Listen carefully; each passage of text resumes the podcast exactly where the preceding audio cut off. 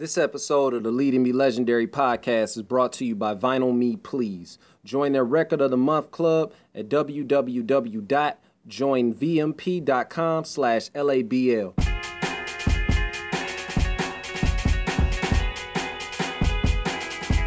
Let me live out my dream. Let me live out as what I intended to be. If you doubt on me, then I can probably see. Why my success is not what you expected of me. But I'ma live out my dream. So let me live out my dream. Let me live. All right, check, check, check. Y'all tuned in to another episode of the Lead and Be Legendary podcast, or AKA LABL podcast. I'm your host, Nametag Alexander. Make sure y'all check us out on social media. That's at LABL Music on both Twitter and Instagram, or just Lead and Be Legendary on Facebook. Also, follow me on Twitter and Instagram at Nametag Alexander. It's a little different with the spelling on Twitter. That's at name tag ALX. NDR. And then just like the fan page on Facebook for sure. Definitely plan on releasing some new music soon. Um, also, be sure to grab the Hello Victory EP, which is available on all streaming platforms, you know, like Spotify, Apple Music, whatever platform suits you best. Um, we got the instrumental version out as well, uh, me and Black Beethoven. That's also available across all the platforms. Make sure you order some merch off the website. That's leadingbylegendary.net, if I didn't say it a second ago. Um, we got t-shirts, we got hats, we got the hoodies. Just make sure you grab something. Rock, you know, rock with the brand. I brought somebody special on. I did it a little different. Normally I do the intro and then the guest is like right there hearing the intro, but I did it a little different this time. Might plan on doing it that way going forward. Anyway, music supervisor from Detroit, Michigan, Nicole Churchill of Assemble Sound. Definitely a staple in the city. This episode is very informative. If you are a songwriter or even a composer and you're looking to get your music placed in TV and film, if that's like a route that you're looking to go, such as myself, I've managed to get a few tracks placed with the help of Nicole uh, through Assemble Sound. One of my tracks that I got placed before even linking with them was Play to Win. This was back in 2015 where it made it onto ESPN First Take. From there, I got on there again with a track called Mind of a Champion. That was on ESPNU. It was for like the season of lacrosse. Then from there, I ended up linking with Nicole Churchill. Like I say, she managed to get me on a online television series. It was a comedy called The Hug It Out. Uh, it was just called Hug It Out. It was a, a series or whatever. Very funny, very hilarious. It was about a lady that was literally a professional snuggler. That's on Vimeo. You can check that out. I think the website, I could be wrong. It's either hugitout.com or hugitoutseries.com. Anyway, I'm getting winded. They also managed to get me placed in Little Caesars Arena, the Blue Cross Blue Shield suite, with once again Play to Win. And that was getting played through the, uh, I'm not sure if it was the, it, it should be the NBA season. I had to follow back up with Nicole just to be sure. Anyway, that's a route that I've been trying to take on as of late, just getting a lot of my music licensed in, in television and, and film, possibly video games, and, you know, an advertisement. However, if you're an artist and that's your aim and that's something that you're trying to also add to, you know, along with touring and selling merch and, you know, just generally releasing the music, of course, this is the episode for you. So definitely take notes. We included a link in the description where you can uh, check out the Assemble Sound website and how you can get in contact with Nicole or members of Assemble Sound. That's in the description, so make sure you check that out. Anyway, we're going to get right into this episode. Like I say, songwriters, composers, or anybody that's just looking to be in the music entertainment industry and you're trying to figure out what routes to take on getting the music, you know, placed in TV and film, because it's not always guaranteed, but, you know, it, it's informative. You need to know. So if this is what you're trying to get involved with, this is the episode to check out. Take notes. Let's get into it. So before, I guess what we'll have you do first is just go ahead and uh, just, you know, drop they can find you at online. Okay. Um, I think it's really just at Assemble Sound on everything on Twitter, Instagram, Facebook. It's just all at Assemble Sound. Uh, Okay. Yeah, my my personal isn't really attached. I don't really social media outside of Assemble, anyways. So yeah, at Assemble Sound for all forms. Perfect, perfect. Being that you're a music supervisor, if you could just break down for the people listening, like what exactly the career description, I should say, what exactly does a music supervisor do? Yeah, for sure. A music supervisor is sort of equal parts creative and equal parts a lot of paperwork and budget handling. so a lot of people think, oh, music supervisor, your job's so easy. You just sit around and listen to music all day. And that's maybe like 50% of the gig.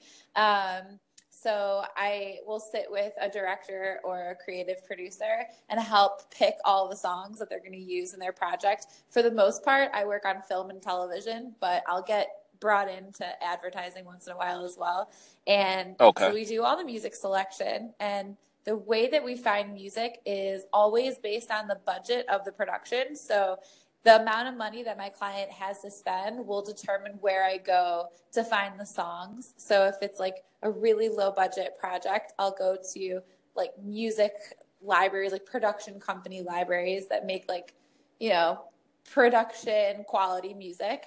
And then yeah. as the budgets go up, then I can go to indie artists, indie labels, indie publishers, and then if they have a really significant budget, we'll source music from like the majors.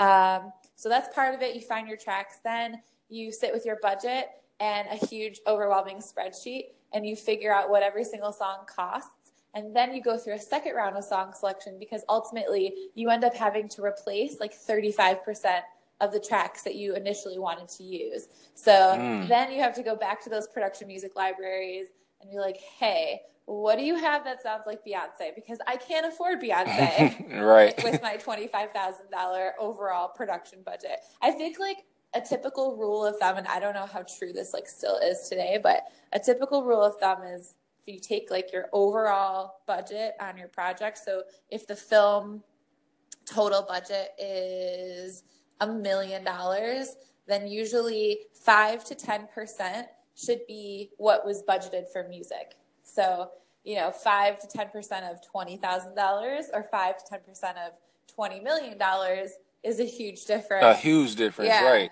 So that's why you see like big major label artists being placed in big like blockbuster Marvel films because those budgets are outrageous. And then rarely do you hear like Coldplay or Beyonce synced in an indie film because they usually don't have the budgets. And that's why it's really cool for independent artists to sort of use that opportunity to leverage themselves for exposure because all oh, there's a ton of independent artists out there that would be happy to take independent film budgets. Right. You know, but you know, a lot of major artists won't take those. So it created sort of this pocket for indie artists to really pay attention to sync licensing because I think they were really quick to realize that the budgets are going down and there's a lot of opportunity. So I guess being a music supervisor, you're trying to like create those opportunities for those independent artists and also like make the most of the budget that your client has. And then the last part of being a music supervisor is the clearance, which is just like the boring legal paperwork aspect, making mm-hmm. sure like you know, every single co-writer, every single writer is accounted for. Their performing rights organization is listed with their IPI numbers uh, so that they can make their royalties. And even if they own 2% of a song, make sure that they get listed on that cue sheet document that's going to go to the production so that they can get their royalties. So just making sure like all of the writer information and publishing information is together so that everybody can make their money. What most artists would probably consider like the boring part. Totally. I but, also but the necessary the part, part, though. Right. Yeah. but it's so necessary. Um, so just as far as that being your career, like what made you choose that? When did you say, well, you know, this is what I want to do? So I didn't really ever decide that this is what I wanted to do. I kind of just got thrown into it because I didn't know that being a music supervisor was a career ever. I had no idea that I'm, you know, in Michigan, growing up in Michigan, it, there isn't a big film or entertainment industry. So these opportunities you're not taught about in school. You know, right. they teach you how to be a doctor or a lawyer or like lawyer, whatever else. But police officer. Yeah, they don't tell you about other like creative avenues. Um, I've always really loved music and seeing live shows, but like I have, I can't dance. I have no rhythm. I like can't can't play an instrument to save my life. So it's kind of like that old saying, like those who can't do teach.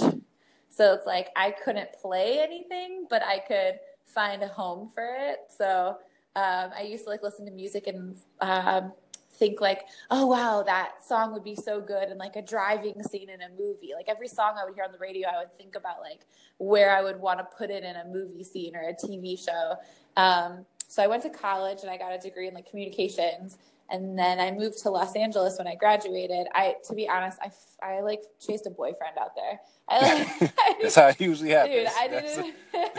That's usually the story. Yeah. totally chased a dude out to LA. My best friend lived there too, so I stayed with her. And um, I got really lucky. I got an internship with Fox Searchlight on the lot, on the film studio lot. Um, but unfortunately for me, like I was super stoked about it because I was like, "Oh, this is great! I'm going to be working in the entertainment industry." And then I quickly realized that it was a it was a marketing, creative marketing internship, which I thought was creative, but really it was like all finance. Um, but my supervisor was really cool and he knew I had like no business working in a financial position, even if it was like an unpaid internship. Um, and he noticed that I was really taking advantage of my time in LA by going to see shows all the time because LA is like a ton of venues in one concentrated area.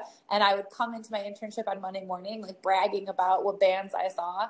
And one day he pulled me into his office and he pointed at the corner shelf, and there was probably a stack of like 400, 500 CDs just sitting there, still in the Wow. plastic. And they had all come from record labels and publishers and independent artists and uh, independent labels, just any at libraries, anywhere you can think of. And he didn't have time or interest or patience to go through and copy everything over to the Fox Searchlight server and listen to things. And he's like, You like music. You're not going to do finance anymore. You're just going to listen to all that music. You're going to read all the scripts for all the movies that we're marketing for Fox Searchlight. And I want you to tag songs that have lyrical significance to themes in the movies that we're about to start promoting. Um, and I did that for like three months. And then I learned, oh, that's what a music supervisor does. So then I was like, Basically. yeah, so I'm, like, I'm going to make it my goal in life to do this for a living.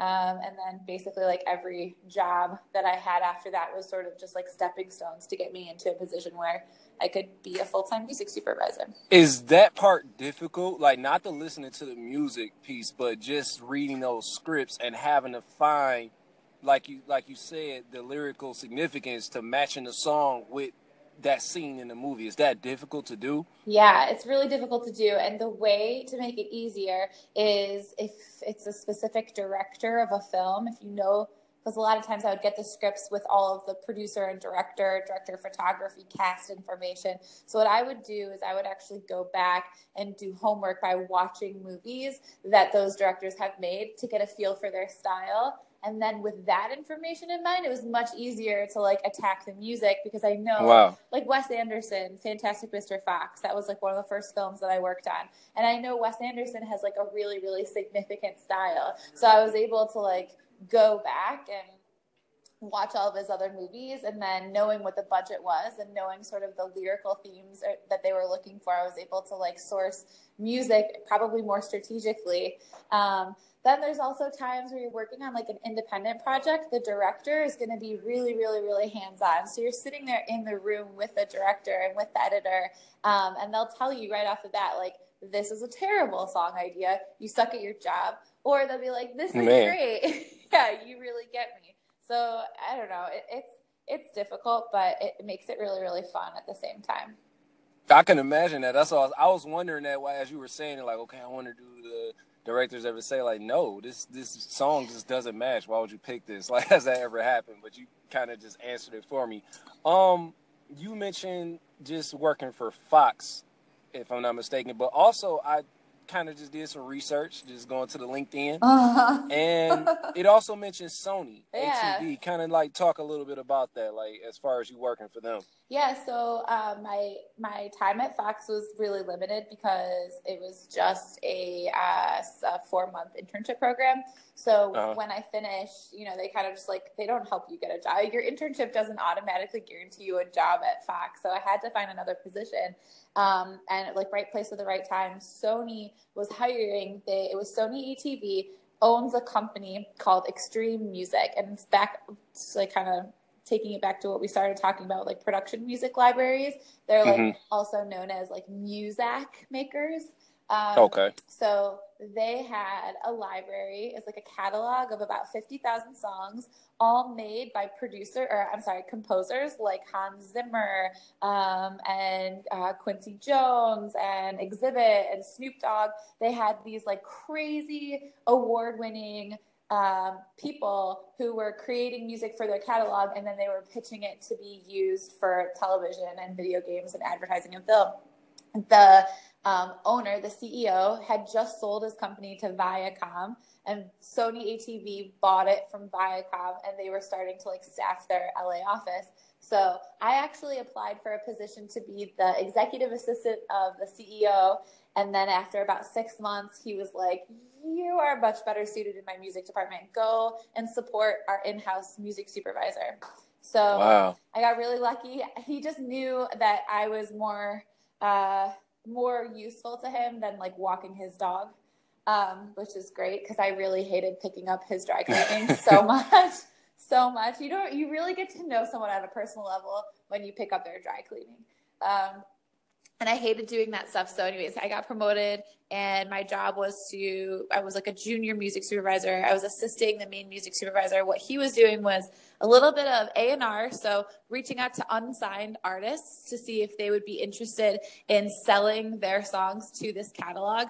Um, Okay. my personal opinion is that it was not an artist friendly deal, but what they would do is they would t- pay artists $500 a song to own it into perpetuity. So the only thing that that artist would get is $500 off the Five top. hundred. Uh-huh. Yikes. They would keep their writer's share, but a lot of these artists were not registered with the performing rights organization because they're unsigned. Oh, And so they would spend, you know, a hundred bucks to register just to get five hundred dollars, and then they would maintain the, the extreme music would allow the artist to keep their writer share. Oh, my God. So anytime that the songs get used, the artists did make their royalty money for their writer share, but that's off the writer. but not publishing. And That's what the mechanical, if I'm not mistaken, yeah, right? Yeah, Okay. exactly. And the okay. sync, sync, synchronization. Yeah. So, um, so I helped him with A and R and helped try to recruit artists that would be interested in that. But I sort of like had a bad taste in my mouth about doing it because I knew that the artists were kind of getting ripped off. So what I did was I only targeted artists that had like huge catalogs of music. So a buyout, you know, 500 bucks a pop on a couple of songs when they have a hard drive of like over a hundred songs, it's it's okay. But for a- an emerging artist that you know has spent a ton of production costs in the studio, they have an EP, they're holding on to it, they want to like wait for a good opportunity. I didn't really feel comfortable approaching those artists to pay them 500 bucks for their song for this catalog. So um, I was able to kind of like do it my way, a way that I could like sleep with myself at night. Um, Yeah. so anyway, so that's what I did at, at Sony. Um, and then it got to a point I worked there for like three years, two and a half years, and it got to a point where I was handling all of the inbound search requests. So um, I would do A and R to find music to upload into this catalog, and then I would also have the music supervisor clients reach out to me. So the film studios, the television studios, the production companies, advertising agencies, video game editors, they would reach out to us and we would source music directly from this catalog and then pitch it to them. And then after like two and a half years of doing that, I got sort of like, I don't know, burnt out a little bit because Overwhelmed. yeah, well, you just, you know, you constantly get these really cool videos and scripts and projects sent to you, and you make a playlist from one resource and you send it out, but you never know what their feedback is on it. And you never know what they like, what they don't like, why. You're not in the room with them, you're not making the decision. So, um, a client of Extreme Musics was a company that did creative advertising for film. They're they're called trailers, right? So the trailer vendor um, was hiring a music supervisor, and I took the jump to go back to that side because I wanted to be in the room with the producers and the editors and the directors, helping them pick the music, and I wanted to go to all of the extreme musics out there and ask them for music, and then inboard it and then listen to it and and comb through it and sit with the editor and watch them like place different songs in the same scene and get a feel for why they didn't like stuff and um, i did that for two years and then i moved to detroit to do it here Yeah, because that that leads me perfect to my next question. Yeah. I was just gonna speak. For listeners of the Lead and Be Legendary podcast, Vinyl Me Please is a vinyl record of the month club. one of the dopest record clubs, in fact. Every month, Vinyl Me Please features one album that is essential to the modern vinyl collection and sends it out to thousands of members worldwide. So basically, what's done is they celebrate one dope vinyl record every month and deliver an exclusive pressing of it right to your door. They'll also include an original 12 by 12 album inspired artwork and and a cocktail recipe to sweeten the deal even more. What else is included? You get special edition vinyl records you're not gonna get anywhere else, flat out. Get it? Cause, Cause vinyl was flat. All right, whatever. When they say special edition, it means exactly that. Vinyl Me works closely with both the record label and artist to come up with something you actually can't find anywhere else. So I'm talking colored vinyl, custom lyric books, exclusive artwork, personal notes from the artist, and much more. The only thing that you won't have a surprise for each month is how much you end up just vibing to the music, obviously, though. As far as the membership, it has flexible and easy memberships that work for you. We know that trusting someone else, well, I guess that kind of depends on who they are, but trusting someone else to curate or let's just say put together your record collection can turn out kind of whack. You've had your whole life to fine tune your taste, and we certainly don't want to get in the way of that. That's why they have swaps. At Vinyl Me Please, with swaps, you can exchange a feature record with one from the VMP archive or a limited set of store titles. This way, even though you're trying new things, you won't be forced to take a title you already have or know in advance it isn't right for you. That plus, there's no contract, no strings, no guilt trips. You really can cancel at any time. There's no hidden fees either. And most importantly, top shelf customer service to make sure you get the answers and help you need as soon as humanly possible. To join their record club, go to www.joinvmp.com slash LABL. Again, that's www.joinvmp.com slash LABL to join Vinyl Me Please today. The link is in the episode's description. Assemble Sound like that's to me, I see that, and I'm sure other artists can say the same, is a staple here in the city.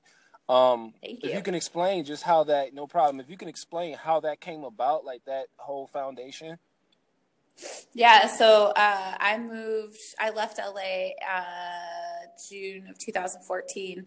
And when I moved back to Detroit, I was just trying to met- network and meet anybody that was doing something in the music industry. And I quickly found that there were not a lot of people because there's not really much of an industry. The music is here, the talent is here, the studios are here. The, it's it's insane, and there aren't a lot of like in industry. So a lot of a common trend was everybody I was meeting with was like, you got to talk to this guy, Garrett Kohler. Garrett Kohler, he's starting something. He did X Games work. You should talk to him. He wants to do a recording studio, nonprofit recording studio. I'm like, I have no interest doing working a nonprofit recording studio.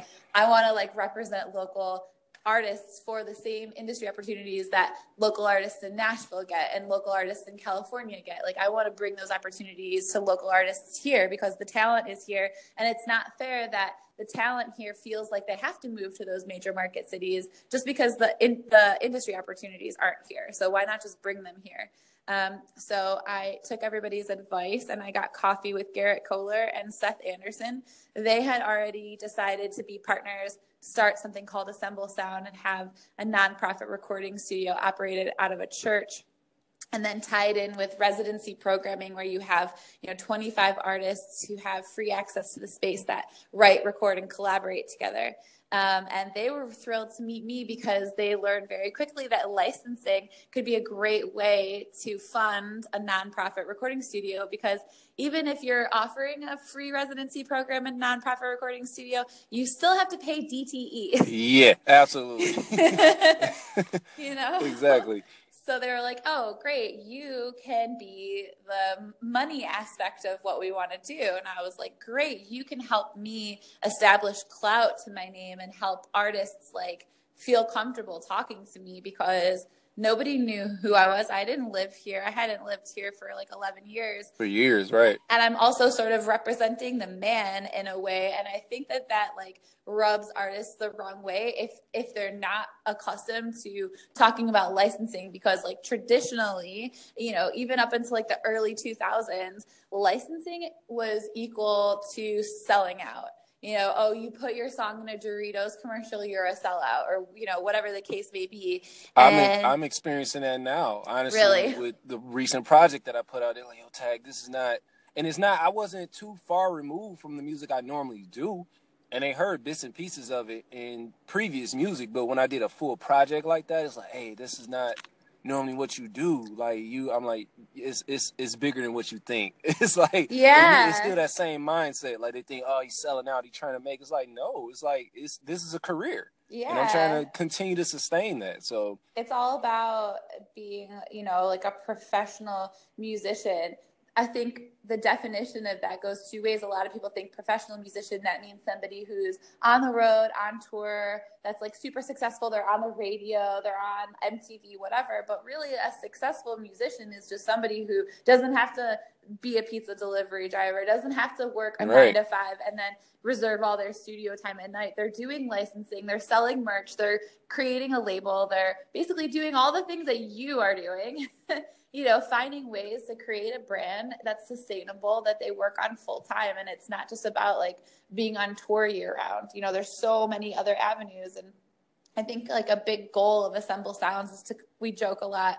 We call them middle class musicians, you know, not trying to like make promises to get anybody rich. That would be great, but if you can pay your bills, save a little bit of money on the music that you're making and let that creativity be like your goal, um, there's nothing selling out about it. You I like that actually, middle class musician. Yeah, I like yeah. I mean, like, Like an that. upper class musician would be great too, but you know, you're paying your bills, you're saving money, and you can afford to be in the studio. You know, during the daytime, you don't have to get home from work at six, seven o'clock, try to get food, and then be in the studio all night till two, three in the morning, and then do it all over again. Because a lot of people get really burned out by that. And Absolutely. you can't put your most creative foot forward when you know you're burning the candle on both ends all the time so just like trying to create um, sustainability for musicians and um, so it was great to be able to partner with the guys at assemble because it wasn't just like this girl coming in and talking about hey let me represent your music and i'm going to take a cut of it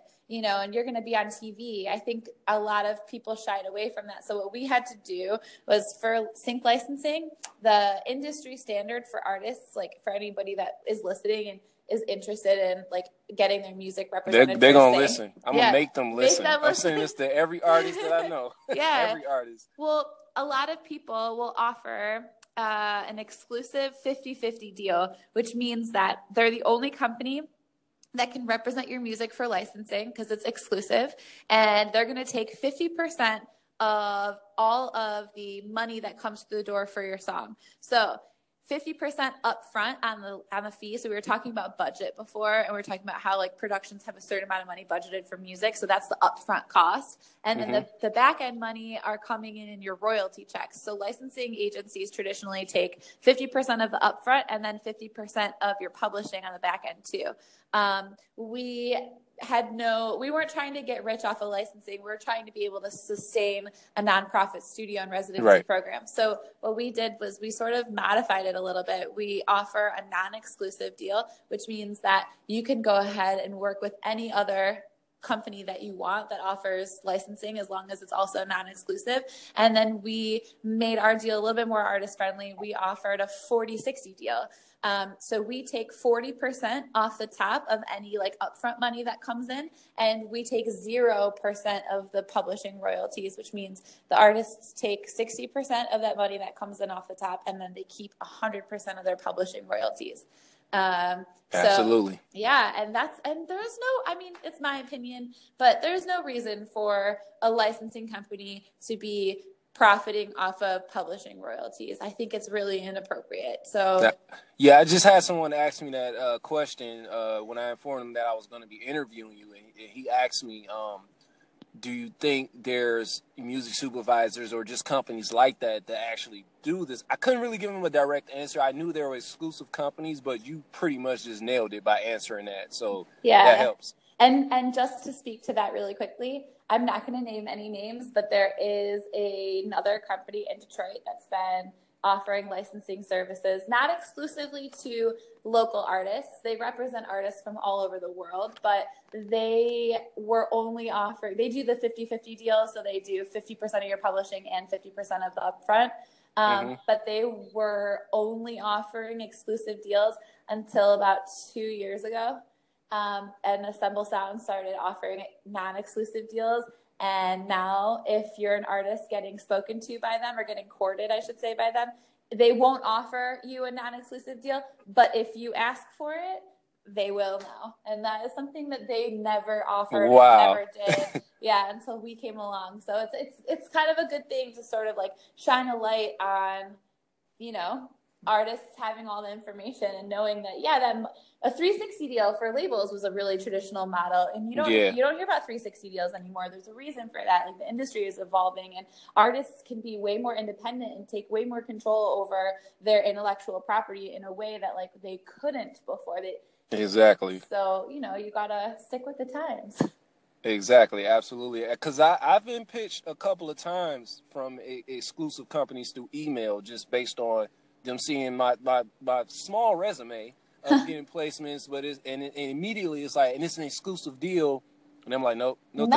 thanks, absolutely not, no. yeah Nope, yeah sorry. and and honestly turning those opportunities down is only positive for you.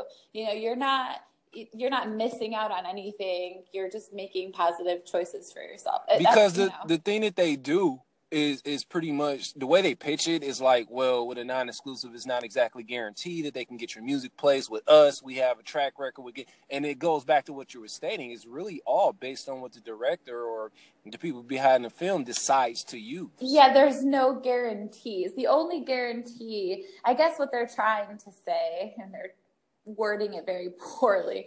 What they're what they're trying to say is, if we represent you non-exclusively, then we are incentivized to really, really go to bat for you.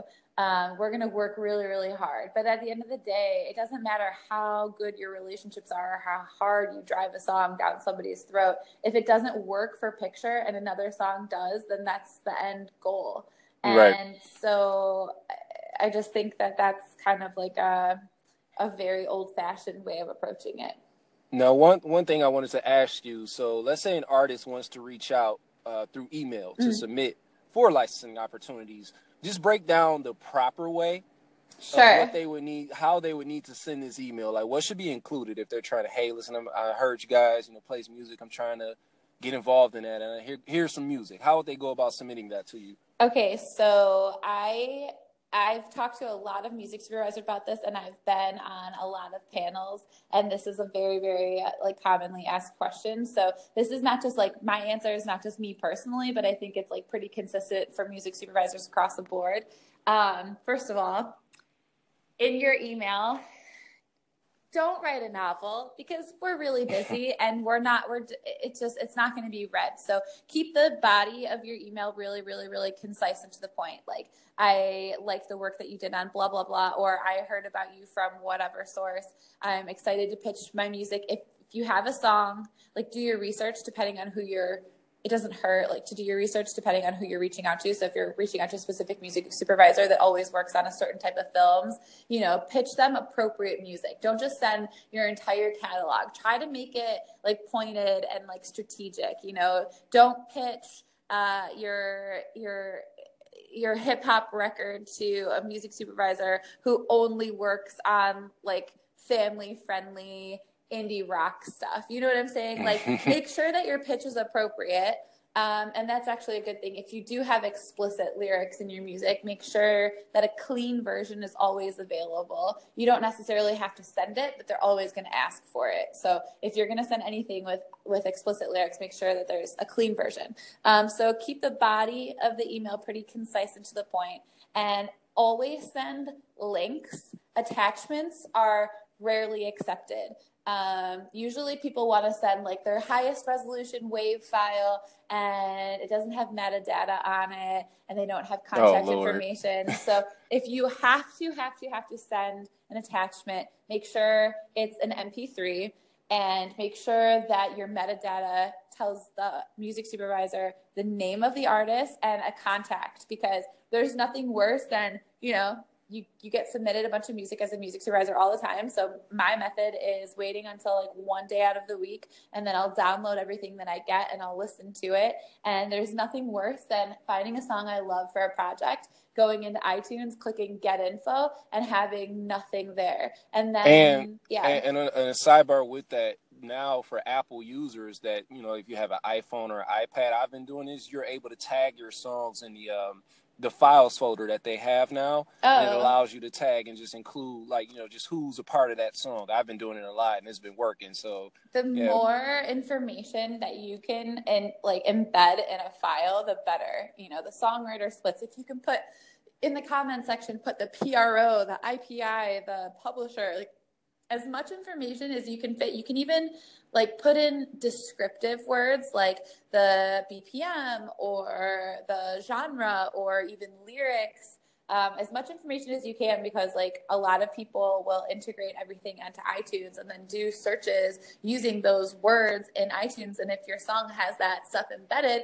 it's going to come up in the search in itunes. Um, so make sure that as much information is embedded in the track file as you can um, and then obviously you want to send like a high res file but you don't want it to be too big. So like a high res mp3 is ideal um, if you're going to send attachments. My personal preference is to get like um, a SoundCloud link, even if it's a private Yeah. SoundCloud link, so that I can take my time and peruse what you have and then get back to you. And then I can ask for specific songs. Um, I work off of like really limited bandwidth, so I can't download everything that I get all the time.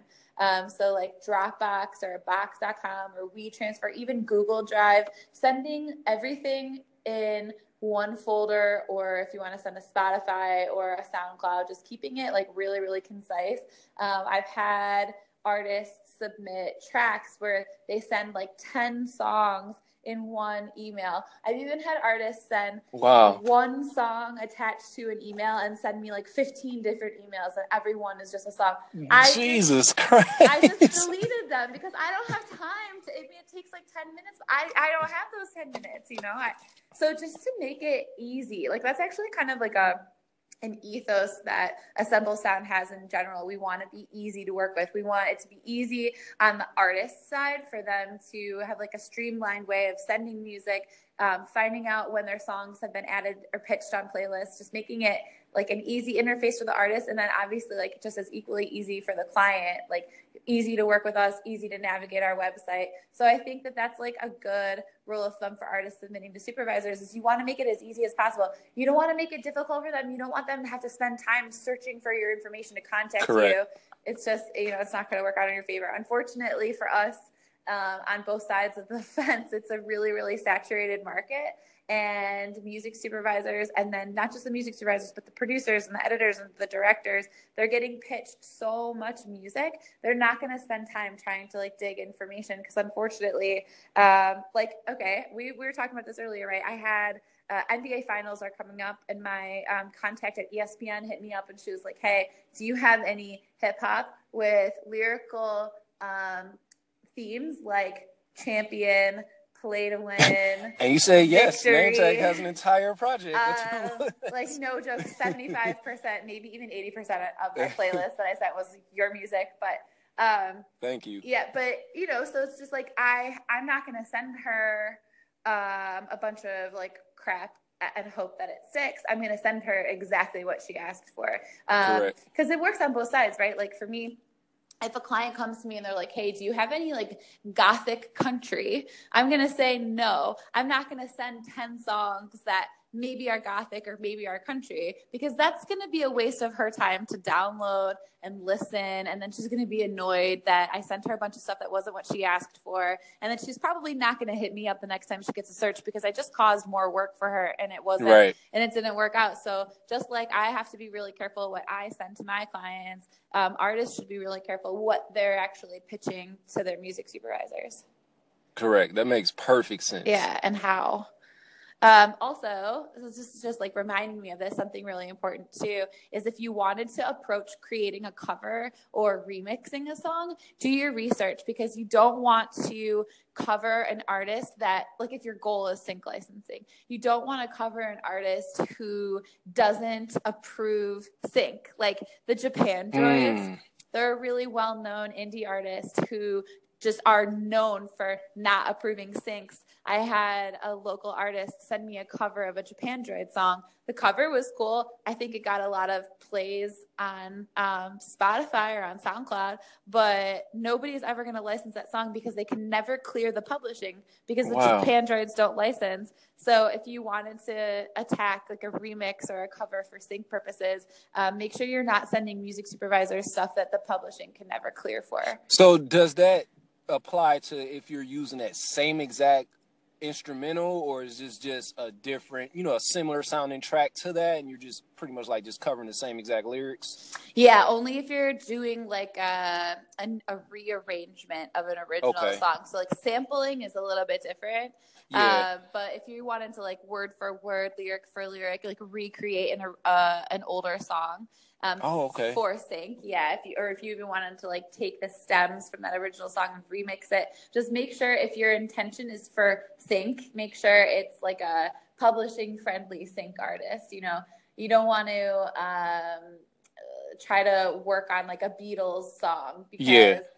Beatles are unaffordable. So because Well, let me go back and do this Prince record. Like, yeah, no, no. Like, wait a minute. nobody's. I mean, it might sound really dope, and your friends will probably really like it, but it's not. You know, it just depends on what your intention is. And what you were saying brings up a really good point too. You were talking earlier about like the newest um, project that you put out and how it sounded a little bit different, but it had a bigger picture behind it.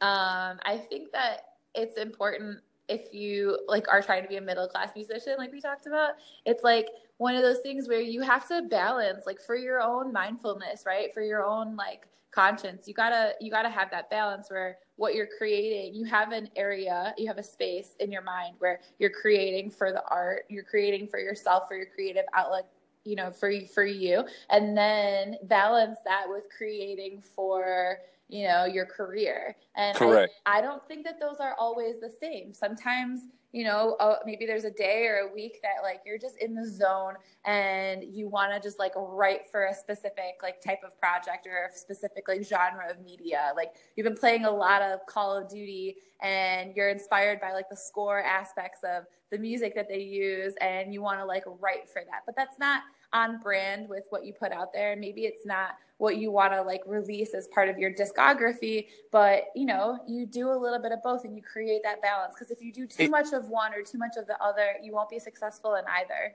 It just registered when you just said that because that just reminded me. I said when I get her on the podcast, I got to mention that to her because that's exactly how the EP came about, and it's because of you.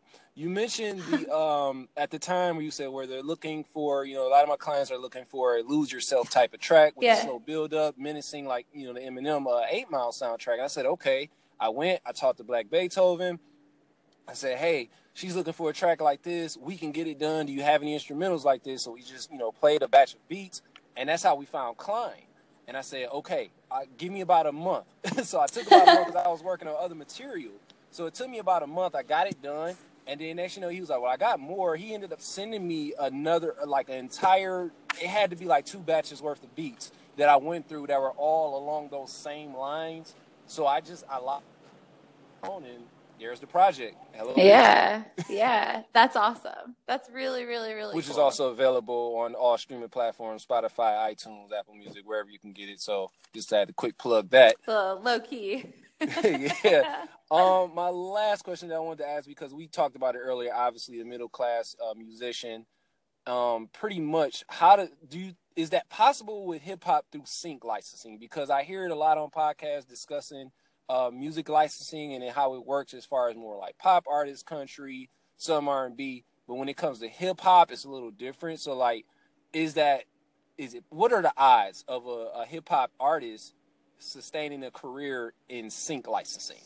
I mean, I don't know about like sustaining your career entirely in sync licensing as opposed like specifically an artist of that genre as opposed to somebody who like writes for an extreme music and who's literally putting together like corporate folk jingles all day long. Right. You know what I mean? Like they're going to sustain their career entirely on sync licensing because that's like sync licensing gold and you can't get enough of that. With hip hop, it's a little bit different because it's a little bit more challenging to license a hip hop track because it's sampling. Um, because a lot of music supervisors are afraid of hip hop.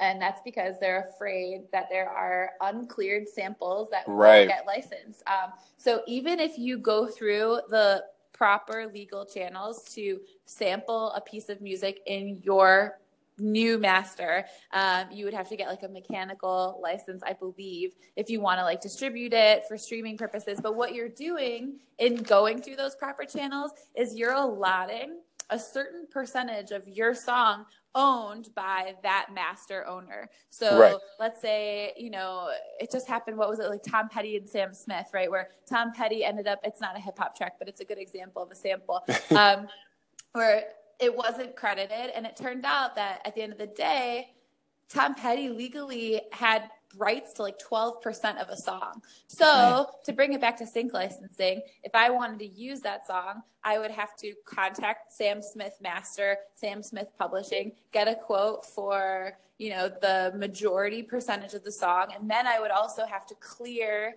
that 12% through the Tom Petty channels. Um, now that's going to increase the amount that I'm going to pay significantly because Tom Petty, the sampled owner, is very, very like expensive sync. So for hip hop, it's so heavily sampled traditionally that a music supervisor who's working with a specific budget, they're going to take that song, but now all of a sudden that song is going to cost so much more money because they have to pay for the sample too. Because if Wow. you're licensing the song, even if the artist went through the proper channels to use the sample for their purposes, sync purposes are totally different. So you also have to clear that sample, which usually makes a song totally unaffordable. Um, so traditionally, supervisors have shied away. But what Assemble Sound does is because we operate as what's called in the industry a one stop shop, which means the artists that work with us, they own 100% of the rights to both their masters and their publishing. So I don't have to go through um, a publishing owner and get permission. I can approve on both sides because my contract with the artist is that they own both sides and I'm going on their behalf. Um, so we only work with sample free hip hop. And that has somehow garnered us a reputation in the licensing world and the music supervisor world as repping like one of the biggest catalogs of sync friendly sample free hip hop which is cool because nobody's ever really targeted that genre before which like is so stupid to me because it's a genre that could be really great for sync that a lot of people haven't messed with and now it can be available because it's specifically sample free. So, if you were a hip hop artist that really wanted to get into sync licensing, make sure you're creating original beats. Make sure that your producers aren't sneaking uncleared samples or even cleared Right. samples because if you have an entirely sample free record, we can start pitching that for sync licensing.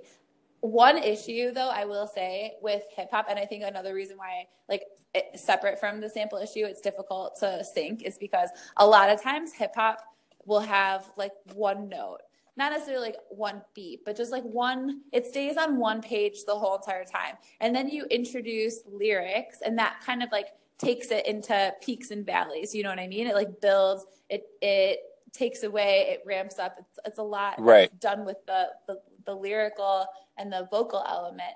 If you have a, a hip hop track without like the instrumental version of it and it still has like a beginning, a middle, and an end, like it starts maybe slow and then it has like a crescendo, a big climax point, and then it comes back down. Like those are the type of songs that are easy to sing because it's sample free and it has a beginning, a middle, and an end. And you'll notice like pop structure, beginning, middle, end, right?